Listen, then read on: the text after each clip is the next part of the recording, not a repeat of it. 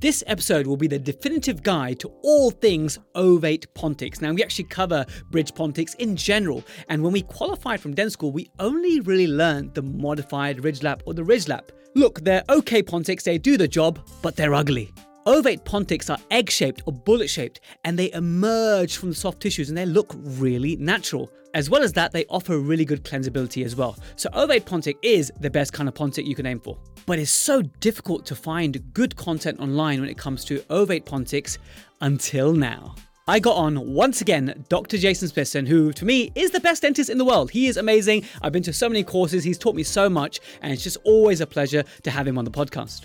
I tried to really extract as much as I could from Jason Smithson during this episode to try and cover a lot of depth, but also a bit more breadth around this topic. What I also did in the editing stages of this episode is I really stacked it with lots of visuals because sometimes when you talk about topics like this, when it's not visual, it's very difficult to follow along. Now, for all my Protruserati audio listeners, don't worry all of it can be followed along by audio, but when a visual is really going to enhance the learning, I've put that on the screen. So for those of you who are watching on YouTube or on the app with the premium notes, you're probably going to gain a bit more. So I encourage you, if you can, make the time to do this like a like an on-demand webinar kind of thing, right? Just study all the visuals that will really complement what we're talking about. In this episode, we discussed case selection for ovate pontics and all the nuances, like how deep do you actually go into soft tissues, which kind of soft tissues are suitable, and what if you don't have enough soft tissue, and everything you have to do to actually develop your pontic site. At the end of the episode, we also see the return of Am I Naughty If? Because I shared with Jason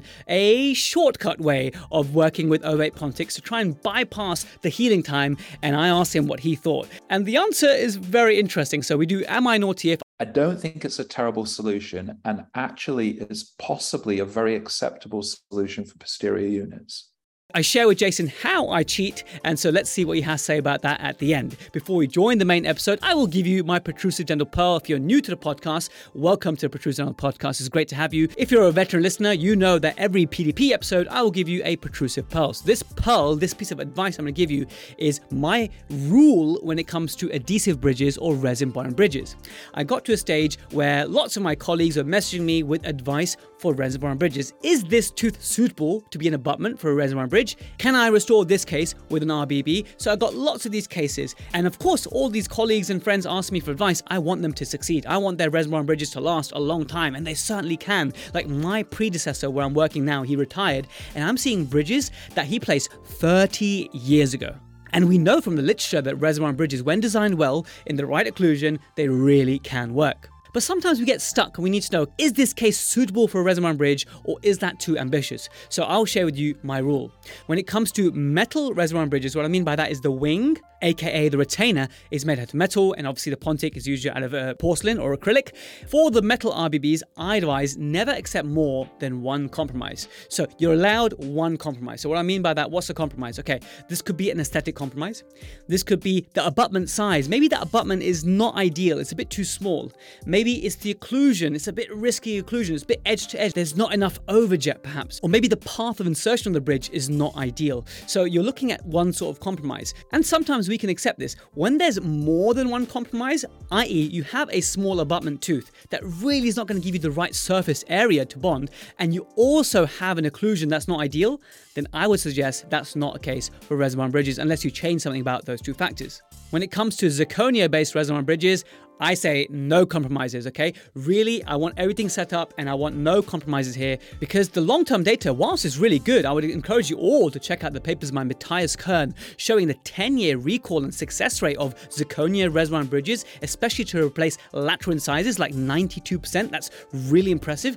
But I just think the track record with metal RBBs in the papers just spans so many more decades and also it's a more predictable bond. So, zirconia resin bridges, no compromises, make sure the occlusion's perfect, make sure everything is perfect, and they'll do really well. The data is there to prove it, but for metal ones, maybe you could accept one compromise. So that's my rule for resin bridges as today's Pearl. Let's now join the episode with Jason Smithson, and I'll catch you in the outro. Dr. Jason Smithson, welcome back to the Protrusive Dental Podcast. Uh, how are you? I'm good. Got a couple of months off. Well, off. That means not traveling. So, uh, yeah, I've been at home for a couple of months and uh, I'm just in the practice two or three days a week. And uh, although I am I am to Spear in Arizona next week, we're, we're, we're, all very accustomed to your, your photograph at this train station uh, with your shoes on. Yeah, yeah, I, I, lost access to my your your shoes are famous. I lost access to my own um, Facebook account. But uh, funnily enough, can you believe it? Right. So uh, I, I, you're no longer you're no longer my friend on Facebook, so I'll have to add you uh, on my new account. But yeah, I miss seeing your your, your shoes at the train station. That's like a, a hallmark thing. So so we admire that. Uh, so thanks again for joining us. No shoes required for this one. Today we'll be discussing. Funny shoes on. yeah, me either. I'm barefoot as well. Me too. Me too. Right, we're, we're both doing this barefoot. Uh, we're talking about ovate pontics. It's a, it's a deep dive in a very small area, but there are a lot of questions, especially if you imagine, uh, Jason, you know, young dentists qualifying with very basic skills in fixed prosthodontics altogether.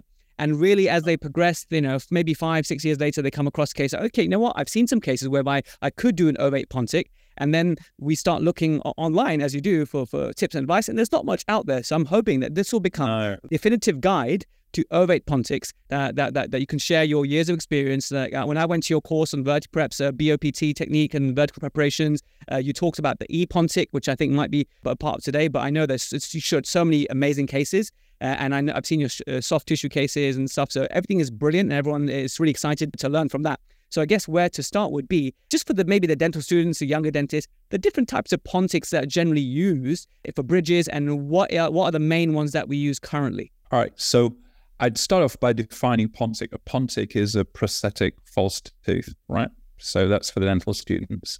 And that could be related to a bridge, which is the obvious, or it could be related to an implant retained bridge. And actually, I first started doing ovate pontics by default, and I didn't even realize I was doing it when I did immediate dentures. Mm-hmm. So there's also an ability to form an ovate pontic site when you do an immediate denture. So they're the kind of three applications. Now, historically, there are four main types of, of pontic design. Historically, we had what was called the hygienic or sanitary pontic. I mean, I, will be honest with you, I've never done one, but it's basically a rod that joins two retainer teeth together. So you've got a crown prep on, for example, a, a lower first premolar, and you've got a crown prep on a lower first molar and you're replacing the second premolar and they're just joined with a little stick of material and that classic like an occlusal table right? Is this a yeah yeah. It was it was originally done in gold. So you got literally what looks like a bridge not a dental bridge but an actual bridge. And the idea was that you had a big blow through hole so that the patient could clean it effectively hence the name hygienic or sanitary pontic now, that works very well for chewing on, but it looks hideous. And secondly, they discovered it actually wasn't sanitary at all because people got food stuck in between it. You can imagine chewing a sandwich and getting tons of bread stuck in between it. It's just disgusting. So, although it was easy to clean, when you're chewing, you basically get the best part of a takeaway meal stuck between your teeth. So it's it's not ideal. So that is really you might see them in your practice, but it's really seen a few to the history books now. So that was the first. That that came out in the fifties, really. And then we had a pontic which is called the ridge lap. And what that means is your dummy tooth, your pontic tooth, laps laps over the buccal and the palatal of the ridge. Hence ridge lap, because it laps over the ridge. And actually, that can be made to look reasonably aesthetic, but because the intaglio surface, in other words, the fit surface of the pontic is concave, it goes over the buccal and over the palatal, it's really tricky to clean. So people couldn't get superfloss un- underneath it. And what you end up with when you have a ridge lap pontic is that you get inflamed tissue and it's red or purple and you get bleeding and it's it's not that great to look at. Is that the same, Jason, as a saddle pontic? Yes, yes, it would be. That would be another name for it. Now, that should be consigned to the history books, but sadly, I'm actually seeing quite a lot of that recently as a new, it went out of vogue and now it's come back in. When I look at cases on Instagram where, particularly, where people are replacing significant hard tissue defects with implants and they can't build bone and they can't build soft tissue, they're oftentimes replacing that with acrylic. And what they're getting is a ridge lap pontic. And it looks great I, I, I, I won't name names, but I saw one on Monday from somebody who's very, very well known. It looks great on Instagram and you get all the oohs and ahs and 50,000 likes. But from a bio point of view, from a tissue point of view, it's a really, really bad idea. You might get a happy patient then, but when you go back to it, when you dismantle it long term, it's going to look horrible. I dismantled one last week and it just was hideous inside, it stinks. So we got the sanitary and we got the ridge lap or, or the saddle. So the next one on was a modification of the ridge lap. What they did is they took the palatal bit off. So what you've got is something that sits on the existing tissue on the facial or the buccal side. Or American language dropped in there. Sorry about that. On the buccal side, um, but the palatal bit's been removed. So you've got something which sits on the tissue facially, but is more cleansable. Mm-hmm. That's that's what I was trained with. So yep, I spent the first, I, I, and I think I think it's fair to say most people in the UK, and frankly, probably most people worldwide, are trained with that still. And it offers some advantages. The first and obvious advantage is it's it doesn't require any intervention from the dentist. You just do your crown preps or your your implant placement, and then you take your impression, and the technician does all the work, and you seat it and it's done. Okay, fine. So it saves time and therefore saves cost for the patient usually. And the downside is that they don't look all that great generally. You can generally see the margin because the margin is supragingival you can see the margin where it touches the tissue. And it, can be satisfactory for some patients, but for others, not so much. So then, when was that invented? 1980, actually, by a guy called Abrams, came up with the ovate pontic. So the ovate pontic is essentially a pontic where the bit that touches a tissue is ovate, in other words, bullet bullet shaped. So if you can imagine the tip of the pontic where it touches a tissue is a bullet shape. And I and we could talk about the biology of it a little bit later on, maybe. But because it's bullet shape, in other words, it's entirely convex, it's very flossable. Hmm. And also, it's supposed to go into the tissue. We can debate this, but on the whole, probably about one to two millimeters, let's say one to one and a half millimeters, into a dimple that you've created in the tissue so that actually your margin, in other words, where the pontic meets the soft tissue, is actually subgingival. So it would appear like it's coming out of the tissue. And the advantage of that is that you get massively better aesthetics. And then you do get oohs and on Instagram. And also, because it's ovate, it's cleansable. The downsides are you've got to condition the site. In other words, you've got to make the tissue that you're sitting the pontic on have a kind of dimple in it. Mm-hmm. Bill Robbins has a lovely expression. He calls it eggs in a nest. It's kind of like an egg in a in a nest. It's got to sit in a nest. So you've got to create that. And that can either be created post extraction, in other words, the tooth's out and you've got a, a ridge to deal with. And there are ways of dealing with that post extraction, or it can be de- dealt with pre and during extraction. In other words, you've got a tooth which is compromised, has got to come out, and you extract the tooth, and then you conserve the extract or some degree of the extraction socket with your temporary. The temporary could either be t- a temporary acrylic fixed bridge, it could be conventional, or it could be a temporary acrylic adhesive bridge, or it could be a denture and there are pros and cons for each of those. So basically, we've got four different to a long, long way around your question, but we've got four different options for Pontic designs. The Ridge Lap and the Hygienic have gone. And nowadays, we've just basically got the choice of a modified Ridge Lap or an ovate. And there's a slight modification to the ovate, which is what, what you alluded to earlier, which is the Pontic. So there we go. So that's it. Excellent. Well, thanks for that. A really nice summary. I think that's foundational. Uh, and I think now we're on the same page for those listening and watching. I just like to know in your practice now, what percentage, because uh, you know you do such a lovely aesthetic work, what percentage of uh, the the pontics that you do are going to be modified ridge lap, and what percentage will be will be uh, ovate? And then does that change anterior to posterior? I mean, just because you can do an ovate, is there ever a good reason to do an ovate posteriorly, perhaps for cleansability? You know, you, you, you let me know. Yeah, so the main the question is ovate versus modified ridge lap, essentially, isn't it? Mm-hmm. Um, I would say in my practice, I virtually always do ovate or e pontic, right? I very, very rarely do modified ridge lap. However, I would couch that by saying that I work in, I'm not a specialist, but I work in a specialist practice. And the vast majority of my patients are either referred to me or come to me direct because they want a specific prosthetic or aesthetic outcome. So my patient population is is skewed.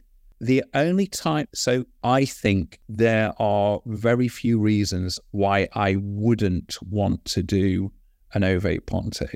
The only reasons why I wouldn't want to do an ovate pontic and I'd do a modified ridge lap are the patient isn't prepared to come back and have the site conditioning.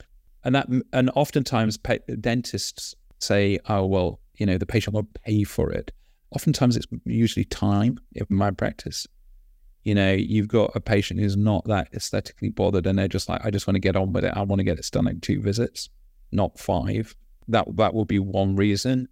Another reason maybe there's some medical reason that would preclude it. For example, I can't think of a really good one, but perhaps uncontrolled bleeding issues or something like that. Or or actually maybe a patient on bisphosphonates. That that was thinking good, IV bisphosphonates, maybe, yeah.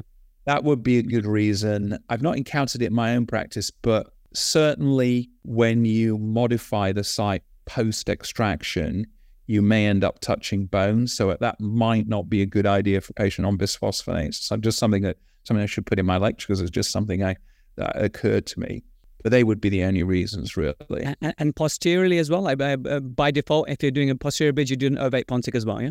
Yeah, because like in the posterior, in my practice, vast majority of the time, I'm either doing implants or I'm re- Adrian, my implantologist, places the implants. I restore them, but I'm restoring implants, so I'm going to put provisional on there anyway.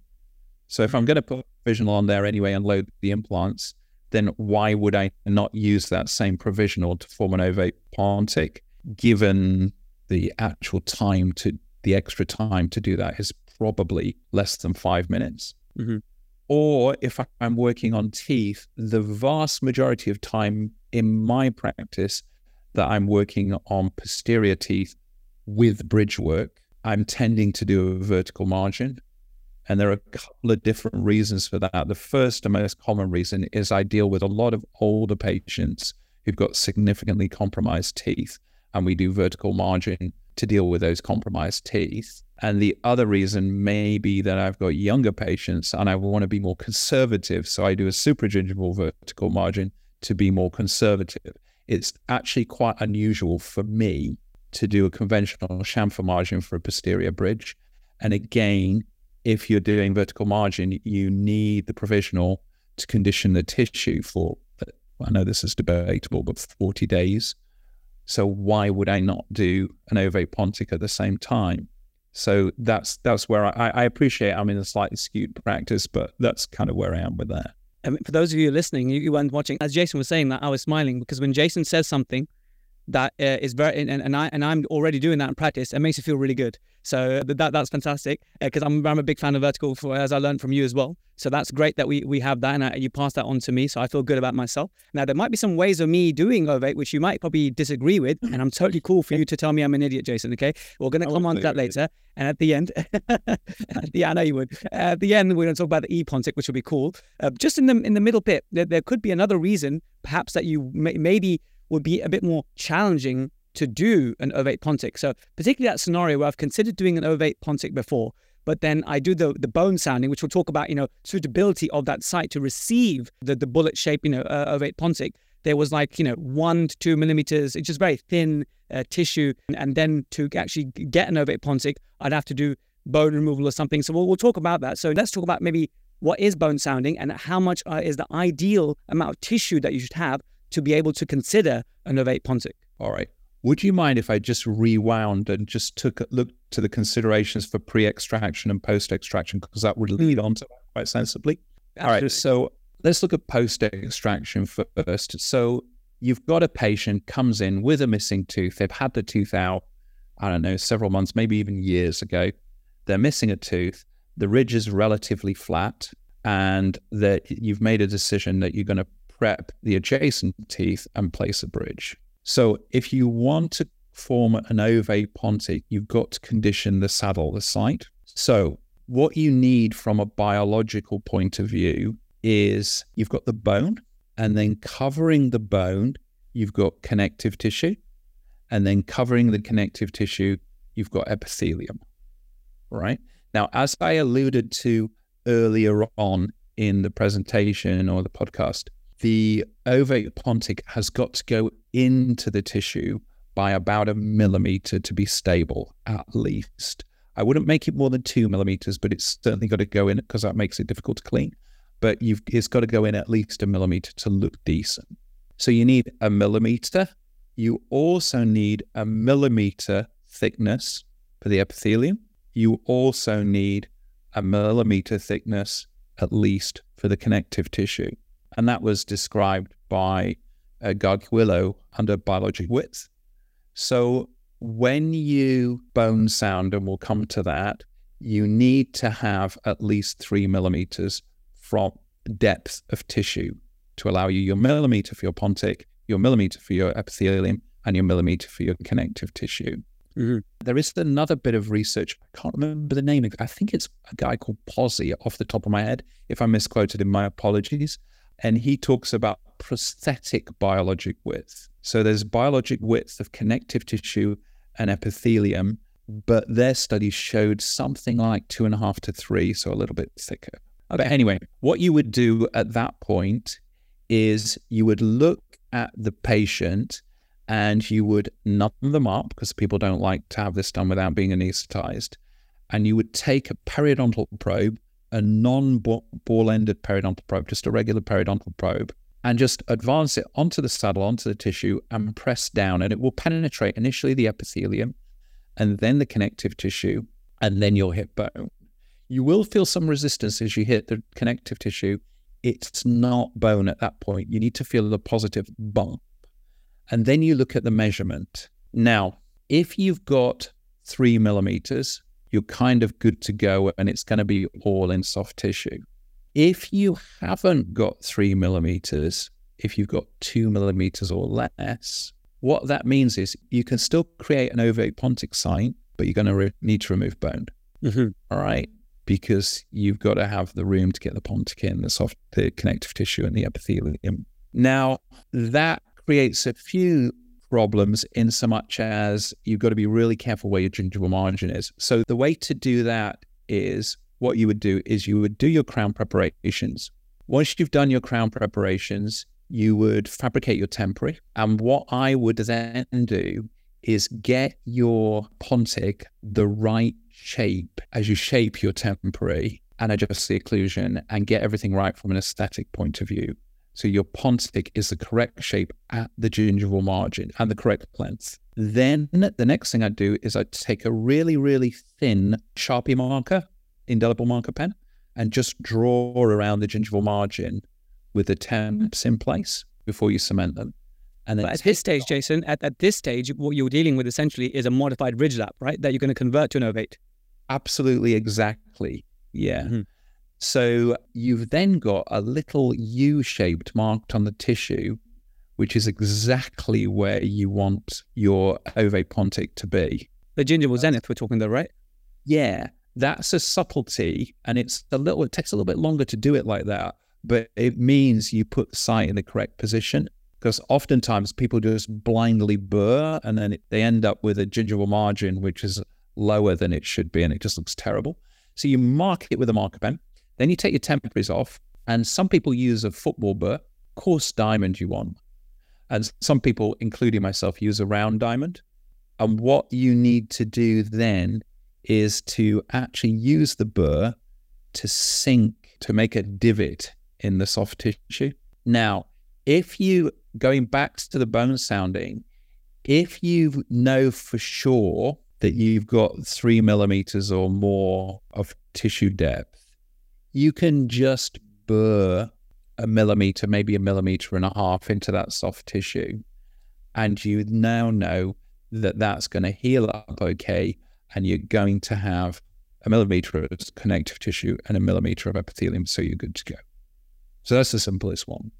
Oftentimes you haven't. And if you haven't, you're going to need to burr more because you're going to need to burr into bone, right? So what you're going to need to do is to take that burr into the soft tissue and burr through the epithelium, through the connective tissue until you hit bone. And the, the next question is, how much bone do I need to remove? And the answer would be until your burr is sunk three millimeters into the tissue from the gingival margin, right? Mm-hmm. Will bleed quite a lot. At, and, and once you've done that, you know you've got your millimeter for your pontic, your millimeter for your connective tissue, and your millimeter for the epithelium. Sorry to keep repeating that, but it, it, it, go in. It will bleed a lot. That's not a big deal. All you need to do then is I just use something. Some people use electrosurgery, but I think that tends to be a bit painful and it stinks. I just use astringent or viscostat. Clean it up with viscostat will stop bleeding. Might go black though, so let's reassure everyone it's going to go horrible. Might go black, but that'll come back. Yeah. Uh, then what you do is some people use flowable composite. I use regular composite. You just put a little bit of regular composite on the apical part of your pontic and sit it into the site that you've just created. Then you light cure it. It will like it shouldn't technically, but it will light cure through the tissue. Oh, a little aside, before you put the composite on the temporary bridge, I always put a little bit Signum from Kulzer it's a modeling resin. It's designed to link acrylic to composite. So anyway, you sink this composite into into the site you prepared and light cure it. Then you take it out and it will be rough as rats. So then you you shape it until it's convex all the way around. So it's a dome shape. Now, you've then got to make sure it only penetrates a millimeter to a millimeter and a half into the socket because if it's right on the bone crest, it's not going to heal very well.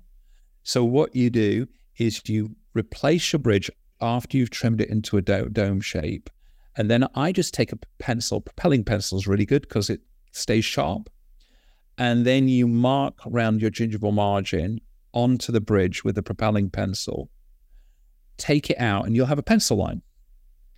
And then you measure. I, I would just do, say, a millimeter and a half measure a millimeter and a half from the pencil line apically, and then trim the pontic to that level. Then you can reseat it on what you'll have in the site you've prepared as a blood clot at the base, some space, and your pontic. And then you leave it alone. Now, how long do you need to leave it alone? Well, well, you cement it obviously, and then leave it alone. Be very careful with your cement cleanup. A little tip I do is I place the temporary bridge, then cover the whole thing with Vaseline. Mm-hmm. So anytime I ever use Vaseline in the dental surgery, then take the bridge off, dry the retainers, put my temporary cement on the internal fit surface, the intaglio, seat it. And then because it's covered in Vaseline, all the temporary cement will peel off dead easy. Mm-hmm. You don't all those smears everywhere and you don't have lots interproximally. Clean it up with Superfloss then leave the whole thing alone for six weeks. Mm-hmm. And then you can take your final impressions. You need five to seven days for the epithelium to heal. And you need, well, 21 to 28 days for the connective tissue to heal and mature. So if you leave it for six weeks, you've got loads of time. The patient is instructed to clean with Superfloss. And also, I get them to use water picks. That's really effective. And then six weeks later, you take the whole thing off, take a regular impression, and then they'll instruct the lab to fit the pontic in the final restoration into the socket you've created, but do not scrape the model. There is a bit of a tendency with labs when they make a bridge on the stone of the model or in the CAD to actually remove a bit of tissue in the pontic site. So when you seat it, it blanches. You don't want that because obviously if it blanches, you're going to end up with a basically what's a, what's called a biologic width invasion. You're going to get inflamed tissue. So that's it really on the post extraction, which is what most people will deal with.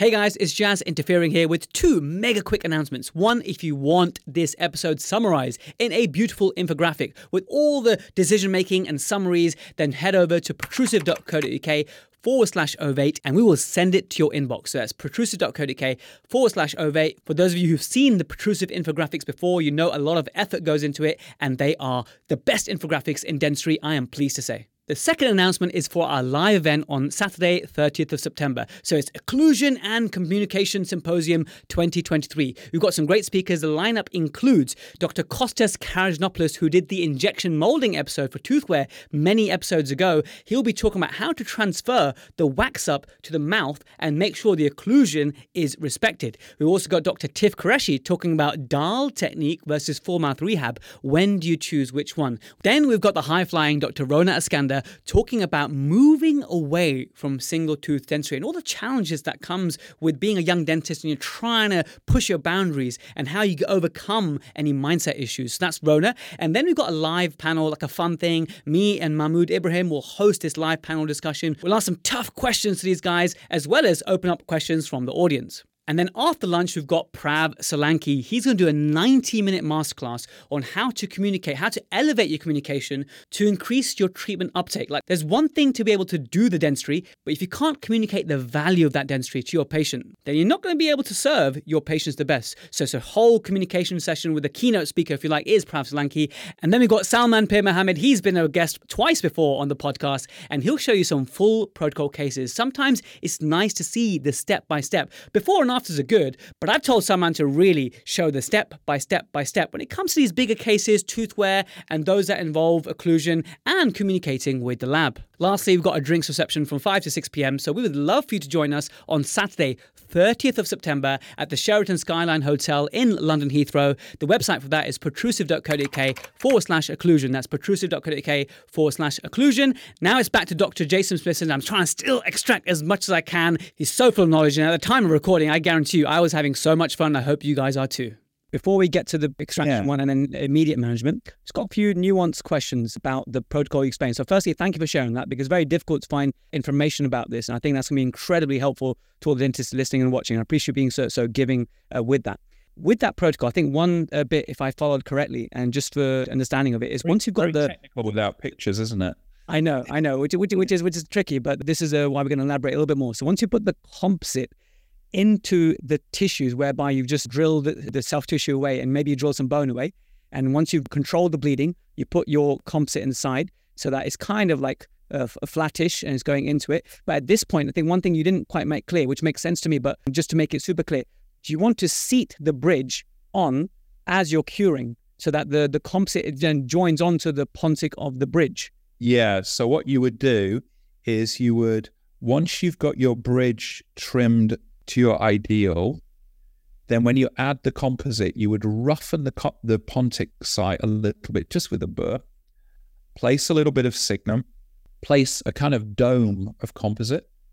I tend to use like shades A4 and A5 because it looks a bit rootish, and then seat the whole thing over the teeth to full seating. Oftentimes, you can just get the patient to occlude or press it down, or in the posterior, just get them to occlude on a cotton roll that fully seats the bridge. So the composite is being forced into the site you've created. You will get some excess coming out. A little nuance is actually to use an instrument called an IPCL, interproximal carve-along, which is a really skinny flat plastic. And you can actually sculpt off the excess with that, means you've got less trimming, and then light cure it.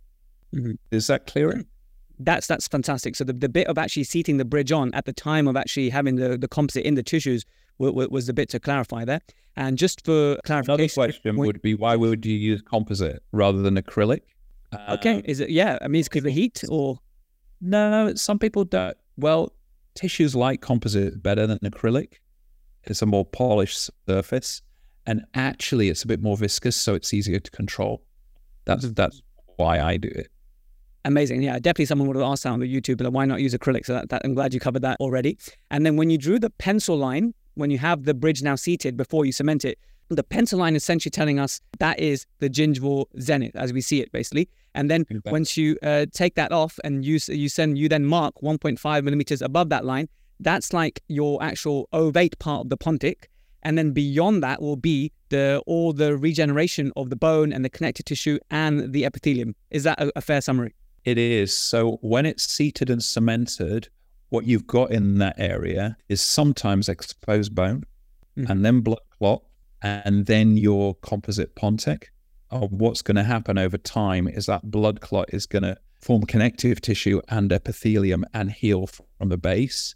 Now, if you don't trim it correctly, you're going to basically have your composite on bone, and then there's no room for that blood clot to convert into connective tissue and epithelium. Mm-hmm, mm-hmm. That's why you've got to be super careful with that. Okay, brilliant. And so that explains it all really nicely. In this scenario that you explained, uh, is whereby, yes, the tooth was extracted a long time ago, and then you describe exactly how you modify it, and that, that was all well explained. But this works when you want to migrate your gingival zenith apically. What about if you're missing lots of tissue and actually you'd want to bring some tissue down? Are we then, uh, this is something I don't know nothing about, Jason, but like, are we looking at connective tissue grafts? How stable is that? Is that something that you do with a periodontist or yourself? All right. So bone defects are classified into three classifications called Seibert classification. Okay. So class one is a buccolingual defect. So in other words, the ridge is a bit thin, but you haven't lost height. So this is like when someone's done an extraction and the labial plate broke off, right? Yeah. Or the patient just lost tissue, hardness soft tissue. So class one, buccolingual thin, but the height coronoapical is correct or okay. Class two is when the buccolingual is the correct thickness, but you've lost height, right? So you've lost coronal height. And class three is you've lost buccolingual and height. Okay. Ovate pontic without any graft only works well in class one. So when you've lost width, in other words, buccolingual thickness. If you've lost height, it's more challenging because there's nothing to play with, right? Now, oftentimes, if you've lost buccolingual thickness, often you can get away with just an ovate pontic without any graft. So in a class one, you can do an ovate pontic without any graft a lot of the time. If you've lost a lot of buccolingual thickness, you may need to consider a graft. But in a class one defect, you can usually get away with just a soft tissue graft. In other words, you're grafting connective tissue typically, usually to the buccal, to generate enough width to create your ovate pontic. For class two and class three, you always need to consider hard tissue and soft tissue graft. So, for the purposes of this podcast, I would suggest that that's referred out because that's a specialist job generally.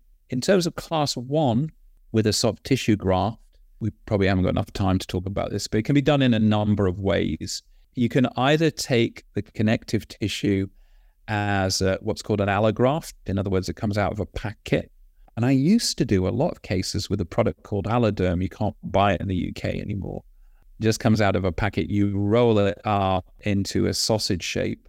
You make a little kind of slash incision on the gingiva, undermine it, and then you put this sausage shaped bit of material in you kind of tie your sausage shape up with resorbable sutures, a bit like tying a pork joint. If you've ever seen a pork joint, and you just put that in, and you, I, t- I used to tend to suture that to the palatal side, and then I, I tended to over bulk it so that when I made my ovate pontic, it got squidged interproximally, and I got some papillae out of it. Alloderm's not available now. There are other allograft materials on the market You can still do that.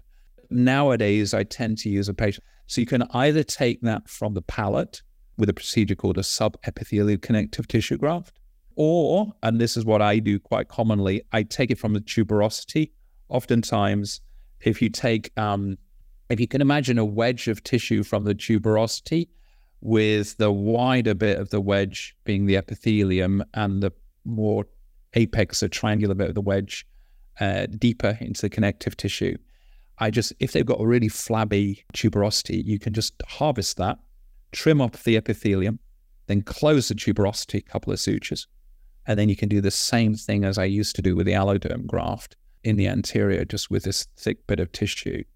And the advantage is is a little bit more friendly to the patient because it's actually them, and you haven't got the mm. hang up of it being, you know, it comes from who knows where, and it's cheaper for the patient because I can harvest one of those in I don't know 15 minutes, and you haven't got the cost of the allograft.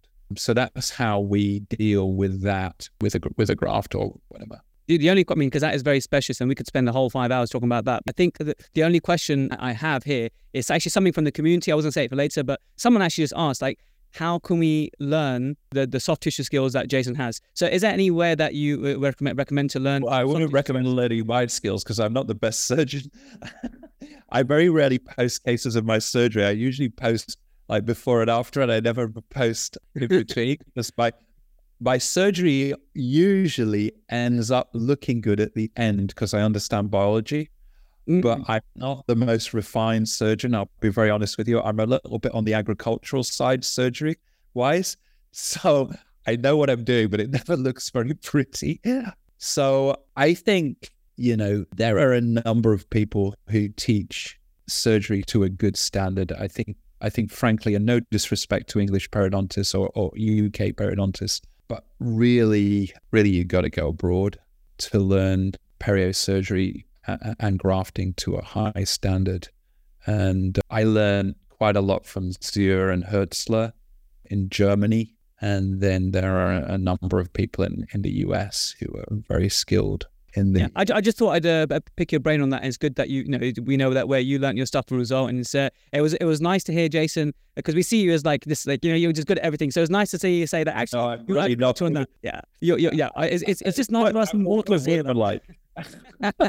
it's, it's it's really nice to hear that. So thank you so much for sharing that. It made us all feel good. Uh, uh, Jason, let's talk about the other pathway now, whereby you've just taken out a lateral incisor, let's say, and you want to use that as um, a, a, way to develop an ovate pontic for there. Um, that protocol is be way different. How do you manage it? A bit different. I mean, the first thing you said was a lateral incisor, and actually, I'd just like to get to segue into a lateral incisor. In my practice, is almost certainly going to be a pontic every single time. I very rarely replace a lateral incisor with an implant because they typically there's oftentimes not enough room for the implant, and secondly, they always look rubbish and they often look a lot better as a pontic, be it an adhesive bridge, a conventional bridge, or an implant retain bridge. So there's that. Now, how do we manage from extraction? Well, these are the cases that where the temporary has got to stay on for a decent amount of time, three to six months.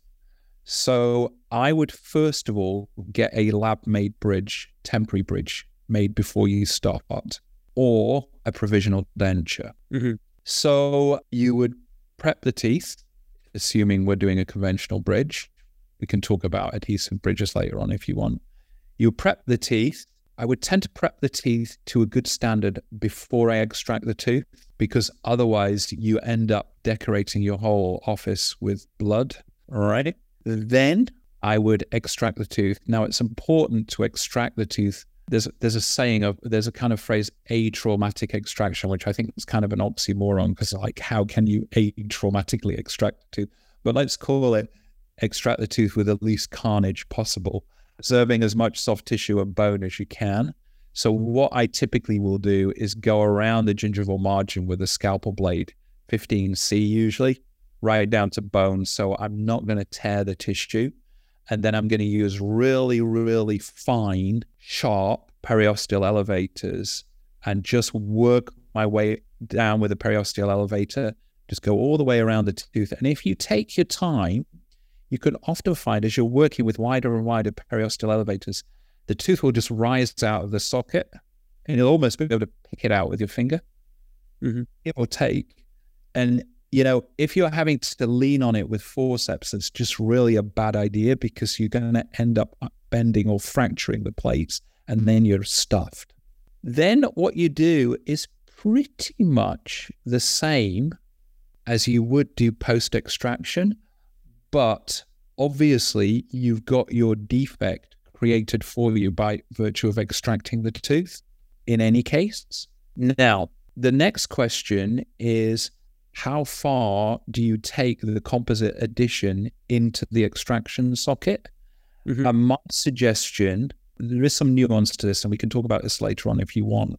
But to be safe, I would take it three millimeters in first of all, three.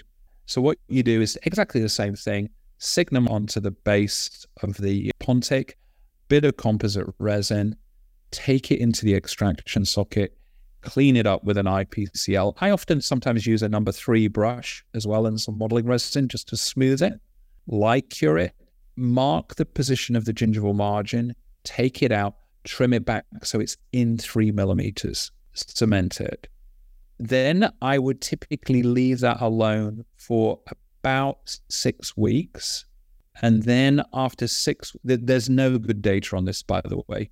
After it's just kind of, it's just what's worked for me over the years. After six weeks, I would take the thing off and I would shorten it to two millimeters. And then after 12 weeks, I would take the thing off and shorten it to one millimeter. Now, there are some nuances. If the patient, what you need to look at is your relative risk of losing tissue mm-hmm. and creating a Seibert class one, two, or three defect. Now, obviously, if the patient has very little bones surrounding that tooth buccally, for example, they're a perio patient, they've lost tooth, they've lost tissue, bone tissue as a result of a periodontal disease, or perhaps there's a root fracture and they've lost bone as a result of that, or a perforation, or something like that. When you take the tooth out, you've lost a lot of buccal bone. So your risk of the whole thing collapsing is quite high. So in those cases, I might leave it after my second adjustment. I might leave the whole thing one and a half, two millimeters into the tissue rather than shortening it to a millimeter because otherwise the whole thing's going to collapse in. You've got to temper that with a patient's ability to clean it. Mm-hmm. So if they're a perio patient and they've lost tissue as a result of periodontal disease and their oral hygiene is immaculate now, you might want to leave it a couple of millimeters in. If it's not so brilliant, you might want to take it a millimeter and take the risk. It's difficult and there's no hard and fast rules there. And in terms yeah. of the healing there, Jason, I suppose the biological width just reestablished itself based on the most apical extent of the ovate pontic, and it just heals uh, uh, around it. Um, and so there's no preparation needed because the defect is there and just heals around the pontic, and the biology sort of sets itself. Yes, except in patients that are Kois, who K O I S, who originally described bone sounding, which I kind of talked about earlier on in some to some degree, actually describes people as being high bone crest, medium bone crest, or low bone crest. What that means is how the bone relates to the cemento enamel junction of the tooth. People whose bone is close to the cemento enamel junction, in other words, have very short biological widths, are high bone crest, and people whose bone is a long way from the cemento enamel junction are low bone crest, and, and most of us are somewhere in between.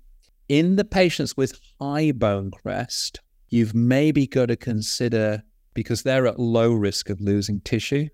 Does that make mm-hmm. sense? Yep, they got pl- uh, um, yeah, plenty of bone, uh, healing capacity, and yeah, more tissue. the bone is super high. So those patients, you might only want to tuck it in a millimeter, and you're you're at very low risk of losing a ton of tissue. Mm-hmm. Right? People with low bone crest are at super high risk of losing a ton of tissue. So they've got to be managed slightly differently. So that, that there are a lot of, and then you've got the medical uh, contraindications, and then you've got in terms of their healing, and then you've also got to think about their biotype, the thickness of the tissue itself. Some people have thick biotype, super thick tissue. Some people have thin biotype, really thin tissue. And it's usually related to the thickness of the connective tissue rather than the epithelium. Mm-hmm. And, you know, you can get away with quite a lot with people with thick biotype and you will sometimes you can do everything perfectly and it doesn't come out quite so well in people with thin biotype just because their biotype is quite challenging to deal with. So these are all other factors that you've got to factor in. But what I'm trying to do with this very short podcast is to just give a feel for a general approach really. Yeah, yeah. It's impossible to, to cover every single case, and it's also case dependent and so many um, biological uh, biotype variables. But just on that, like you know, d- does the thick or thin biotype, uh, how could that influence how deep the ovate pontic goes. Can that influence whether it goes a millimeter or more towards the, the two millimeter mark? So now we're getting into we're getting into super nuance now. I mean, if you bone sound generally around their mouth and you're seeing thicknesses of like four millimeters and you only put three millimeters for your pontic side. Mm-hmm, mm-hmm. That could be an issue. yeah. It could be an issue. Do you see where I'm going with that? Yeah. Yeah. Yeah. All right. So this is where it gets into really I hesitate to talk about this broadly on on a podcast because yeah. what I don't want to do is for people to go away and do, you know, specialist procedures that people have spent five years training to do and and probably twenty years learning it and and have problems. No, very very valid, and I think um, this would be a good point to just uh, uh, finally conclude uh, and say, uh, can you tell us about the e-pontic and how, maybe perhaps you've already described it, uh, how does the e-pontic uh, differ to, to, to what you've said so far? All right. So the e-pontic was first described in 2015 by a guy called Corman, an American. As in, uh, if you want to read about it, uh, I think it's a Journal of Aesthetic and Restorative Dentistry, JERD. All right. So your ovate pontic is a bullet shape, and your e-pontic, and, and, it, and it penetrates a millimeter to a millimeter and a half into the tissue. The e-pontic is completely different. The e-pontic, rather than being a bullet shape, is on the facial surface, it is flat from mesial to distal, and the flat aspect penetrates a millimeter subgingival. And on the mesial and distal, rather than it being a dome, it's a right angle. So it's very square. And then on a palatal surface, where an ovate pontic penetrates a millimeter, on the palatal of the e pontic, it rests at the level of the gingival margin. Mm-hmm. So what you've got is this straight, flat surface coming up like that. This being facial, and this being palatal. This being a millimeter sub G. This being super, uh, equi mm-hmm. coming up flat. Mm-hmm. mm-hmm. Because it's flat, it's still cleansable with superfloss. Yeah. But the concept is that because you've got a right angle mesial and distally, it supports the papilla more. Mm-hmm. So mm-hmm. the thoughts are the general in in Corman's paper, he describes the fact that he feels that the stability, certainly papilla wise, is much more stable with the epontic rather than with the ovate. Nobody's actually done a prospective trial on that, comparing one with the other. So we mm-hmm. don't really know. What I would say is in my practice, if somebody has thick biotype and I create my pontic at the time of extraction, I'm probably going to go ovate because it's a little bit easier. And my relative risk in terms of their biology is quite low. Mm-hmm. If I'm doing post extraction and they've got thin biotype and I can't change the bio, if they're not prepared to have a graft, either they don't want it or they're not prepared to pay for it. So I can't change their biology. I might go e-pontic because they've got a better and better chance for papilla stability. Again, this is very much based on on experience and a knowledge of biology. For anybody listening, I think it's worthwhile reading all those boring papers and boring books about tissue biology because you can't do this predictably unless you've got a good idea of biology. And that's really the key. Um, mm-hmm. And it's something we skip nowadays. It's kind of tedious, but yeah. But but it was it was great for you to introduce the, the pontic, and I'll put some visuals there as well, and I will uh, put the paper in the show notes that you mentioned as well. I think that'll be useful for people, people yeah. to go in. This uh, considers like a uh, introduction to it. I have final two bits left, uh, Jason, of this. So really good. Out of interest, yeah. just out of interest for papers while we're here, there's a really good paper. I can't remember the journal, but it was written written last year in 2022 by a guy called Bill Robbins. You may have seen Robbins's operative dentistry textbook. He's a super nice guy. I met him at the Restorative Dentistry Congress in February. Yeah, Bill Robbins' paper on on ovate pontic last year was it was super good. A really good overview. Excellent. I'll send okay, it to amazing. you in a moment. Yeah, no, definitely. I'll attach that to the show notes. So thank you so much. And with full credit to, to Dr. Robbins, that's, that's amazing. My final two bits is Professor Robbins. That's Professor Robbins to you all. Uh, okay, fine, good. So that's amazing. I'll, and I'll add that. So thanks for sharing that. Uh, final two bits is any tips on lab communication? And the final bit is I'm going to tell you the dodgy GDP way that I've done it. And I had pretty good results, but uh, you can feel feel free to critique it and tell critique. me where I'm where I'm taking the risks. I, I, know where I'm taking the risks, but you can you know critique me on on the things that I could be doing differently. Uh, but I'm yeah saving time. So, but anyway, any lab uh, tips that you want to give? All right. So you got lab tips in terms of the provisional, and lab tips in terms of the final. The provisional, I would ask them to create the ovate pontic in the model so that the when you make your lab provisional, the gingival margin and the zenith are in the correct position right from the get go, which is going to save you a lot of trimming and mucking about. So that's the first thing. They can either do that with a scalpel or my lab just do it with an acrylic burr. They create the pontic site with the acrylic burr, put it where I want it. I could I can mark it on the model with a pencil if I want, or we can mark it digitally. And then that's that done in terms of the final, there's not much lab instruction other than the fact that you don't want to scrape the model, which we mentioned earlier, which they're oftentimes really tempted to do. The other thing is, and I mean, most of my bridge work nowadays is zirconia. Now, if you look at the studies, tissue likes zirconia more than it likes ceramic. So if you get the lab to create the superstructure, the framework of your zirconia bridge that fits precisely into your ovate pontic so that your pontic site, which is sub G, is entirely in zirconia and is not layered. Mm-hmm. That will give you a better tissue, it's more tissue friendly. Now, obviously, you've got to hide that so there is a product, it's a, essentially a powder based tint, which labs use called Miyo, M I Y O. Um, and they can use that to tint the zirconia so it would appear like it's a root. Nice. Uh, and that's how we deal with, obviously, we don't tint the fit surface, just a bit, maybe half a millimeter out. And then you get the look of ceramic but with the with the business end, let's say in zirconia, so that that that will give you a better outcome. And I don't really think about that because my lab does that now because we've been through it, but it's worth telling them initially when you start working with them. Okay. Uh, brilliant. And I didn't know about this Miyo. So that's great to be given a lot in this uh, podcast episode. Miyo's Thank brilliant. You.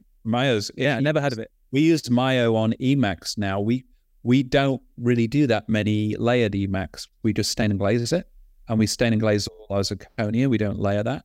So the lab love it because it's way quicker, better workflow, and I've got a stronger restoration. Mm-hmm. Amazing mm-hmm. product. Brilliant. I'll look, uh, look into that. I mean, maybe the lab's already using it. I don't know, but it's good to uh, the, to, the name Probably behind not. it, which is good. Yeah, mm. yeah, fine. Well, I'll speak to my technician. So, uh, lastly, here's how I've managed ovate pontics before. When I wanted to cheat a little bit and skip the time to for, for all the healing. Yeah, I know you're gonna hate me for it, and, and I, know I, know, I hate you already. I, I know you. I know. I know you'd never do this, but here's my uh, hack that I've managed to do. So if I've done my bone sounding, and let's say I've got five millimeters for my bone sounding, and I've decided that uh, I'm happy to go to a, a two 1.5 two millimeter pontic. What I will do is, uh, let's say for a resin mono bridge, I will send my scan or my IMPS. Usually for me, it's a scan, uh, and I will tell my technician I'm going to go for an ovate pontic. I want you to actually create the ovate site for me. Uh, I want you to go in 1.5 millimeters, uh, and either I'll um, g- check it when they send me on WhatsApp, and I'll have a look to make sure they've gone in. Now, when the bridge comes back, let's say it's a Resmar bridge, it's not going to fit because there's tissue in the way. At this point, Jason, I'm going to get my thermocut burr, right, and just do it away until I can passively seat my bridge and there's no more blanching. Now, I only do this in cases where there's plenty of uh, decent thickness of tissue, and I wouldn't do it uh, in an overly aesthetic case on a young patient whereby yeah, I really want control, uh, like co- crazy control over it. But that's how I've cheated before. Am I really naughty? All right. So the technique you've just described is actually in Bill Robbins's paper that I recommended you earlier. All right. so it's not too naughty. All right. The the the things I would say about that I don't think it's a terrible solution and actually is possibly a very acceptable solution for posterior units. All right. So there's that. In the anterior, I would suggest it's been my experience it's very, very rare to find that kind of patient with that much tissue in the anterior. It's quite unlikely. So that's one point. The second point is certainly if you're doing an adhesive bridge, even with a thermocut burr, you're going to have some blood. So you've got a complication of your bonding. So that's mm, true. And the second and the third complication is that your healing will be unpredictable. Yes. Right. Most likely, you will get away with it to what's called an acceptable level. But you've got a reasonable chance of tissue collapse and you've got a reasonable chance of loss of papilla or your prosthetic didn't fill in the papilla in any case. So I would suggest in the anterior, in the unlikely event that you've got enough tissue, it mm-hmm. wouldn't be a bad approach if you've got a patient with low to moderate aesthetic demands. I would say suicidal in somebody with high aesthetic demands. Absolutely. So I'm not going to be. I'm not going to sit here and be ivory tower snobbish about it because I don't think it's a terrible approach. I just think it introduces some risks. Oh yeah, there's there's yeah, there's a lot more. It's less predictable, way less predictable for sure. And if you're on predictability, you have to. There's no shortcut here. I mean, I propose a shortcut, but then you're you're sacrificing uh, predictability for the this shortcut. So um, yeah, and and uh, you summarise those uh, posterior units. I think posterior units is it's not the worst idea. And actually, you're more likely to have the tissue in posterior units. Mm-hmm, mm-hmm. Amazing, Jason. You, you have covered all the questions uh, that I had uh, and uh, given so much value here, uh, as you always do, Jason. Really appreciate it. You've taught me a lot on your course four on onlays way back when, many years ago. Uh, vertical preparations. I've never actually attended your resin courses, but everyone raves about them. Please tell us. I know you're doing so much teaching in America uh, here. What are the kind of courses that you're running nowadays? In the UK or the US or elsewhere? Because we've got, you know, a 30% of the audience now US now. So uh, I think the American dentists would love to know and also the UK dentist. And I encourage the UK dentist to go and do a little CPD tour around the world as well. So uh, So in the US, with the exclusion of some podium lectures, I'm, my hands-on is pretty much at Spear. So I I'm resident faculty at Spear Education, which is in Scottsdale in Arizona near Phoenix. Nice location. If you want a sunny holiday, it's a lovely place, nice hotels, nice restaurants, good bars, second to none facility with really good support.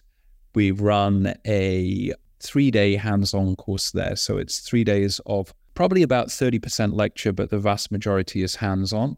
And we cover class four, class one, class two, resin veneers, discolored tooth, peg lateral, diastema closure, and worn teeth. And the interesting thing about that course at Spear, which is called Excellence in Composite Restorations, which is unique as far as I'm aware in the world, is that it's not sponsored by one composite company. So what I've done is I've chosen four different composite companies. And the reason why I chose those four is really because their composite systems are all completely different in terms of, of, of application.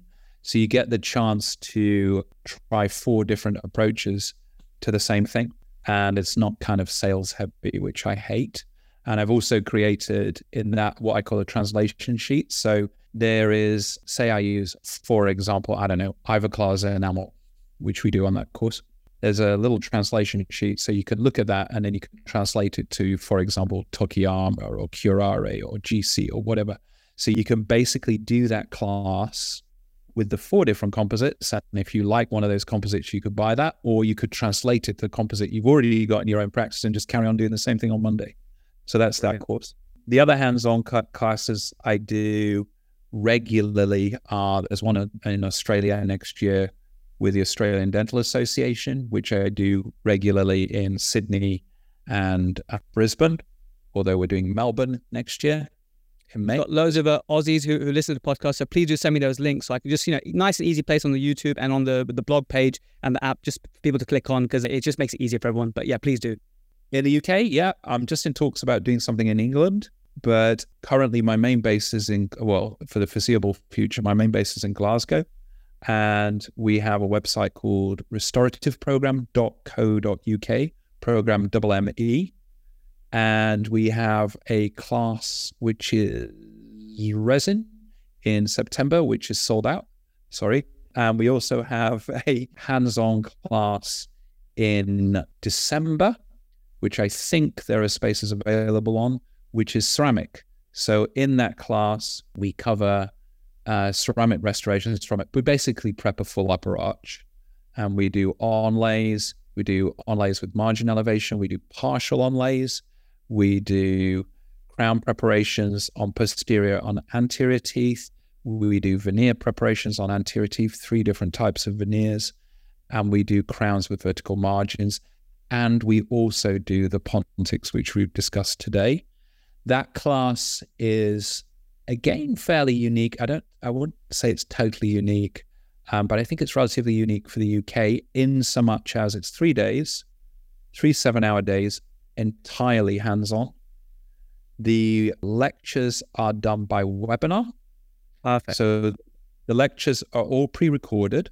So you get the lectures, basically you get the lectures when you sign up. Most people get them a month to two prior. You watch the lectures, hopefully, and then you turn up and just do hands-on. And you also get the opportunity to watch the lectures for six months afterwards uh, with online support. So basically, you get three days out of the practice and 46 hours of CPD. So you're done for the year. Wow. Okay. Um, this is how all courses should be, in my opinion. All a theory bit that you can learn at home, you, you can. So I respect that that you guys do that already. That's awesome. Yeah, because I was looking at that and I was like, well, if I wanted to take time away from my family and time away from home and time out of the practice and the cost of travel and the cost of a hotel, I don't want to be sitting in a lecture or listen to a lecture when I can listen to it online. And also, the other fact is if you listen to it in a lecture, you miss a bit. You have to go to the bathroom or take a phone call or something like that. You missed it. Mm-hmm. And you're asking a question while everybody tuts and sighs in the room. Um, that's already been covered. Whereas if you've got it on a webinar and you think, oh, I didn't quite get that, you just rewind it, watch it. Yeah. yeah. Watch it even twice. So we commonly get people watching it two or three times. So that I, I think that's the future of education, really. You know, w- webinars watched at home and hands-on done live. blended, blended program. Yeah. Amazing. Jason, uh, please do send me those links so I can put them on. And if you got uh, Professor Robbins' paper, that'd be amazing as well. I'll find the 2015 ePontic, but if you have it handy, go for it. But if not, I'll find that and I'll stick in the show notes. Thank you so much. Honestly, it was absolutely brilliant. Well, there we have it, guys. Isn't that the best resource on ovate pontics you've ever seen? If it is, I would appreciate a comment or a thumbs up. To show some gratitude to Dr. Jason Smithson, I've put all his links at the bottom. He's a great clinician to learn from. I would heavily recommend to go on his courses. Go to his courses in America, right? If you're in Europe, go to America, have a tax deductible break, and learn from Smithson and all the other educators in America. And for those of you on the app, you can answer a few questions, get some CPD. You've made it this far. You deserve some CPD. Thanks again for listening all the way to the end. And for those of you who heard the announcement about the event on Saturday, 30th September in Sheraton Skyline Hotel, we'd love to see you there. The website again is protrusive.co.uk forward slash occlusion. Otherwise, I hope you enjoyed this episode. I'll catch you in the next one.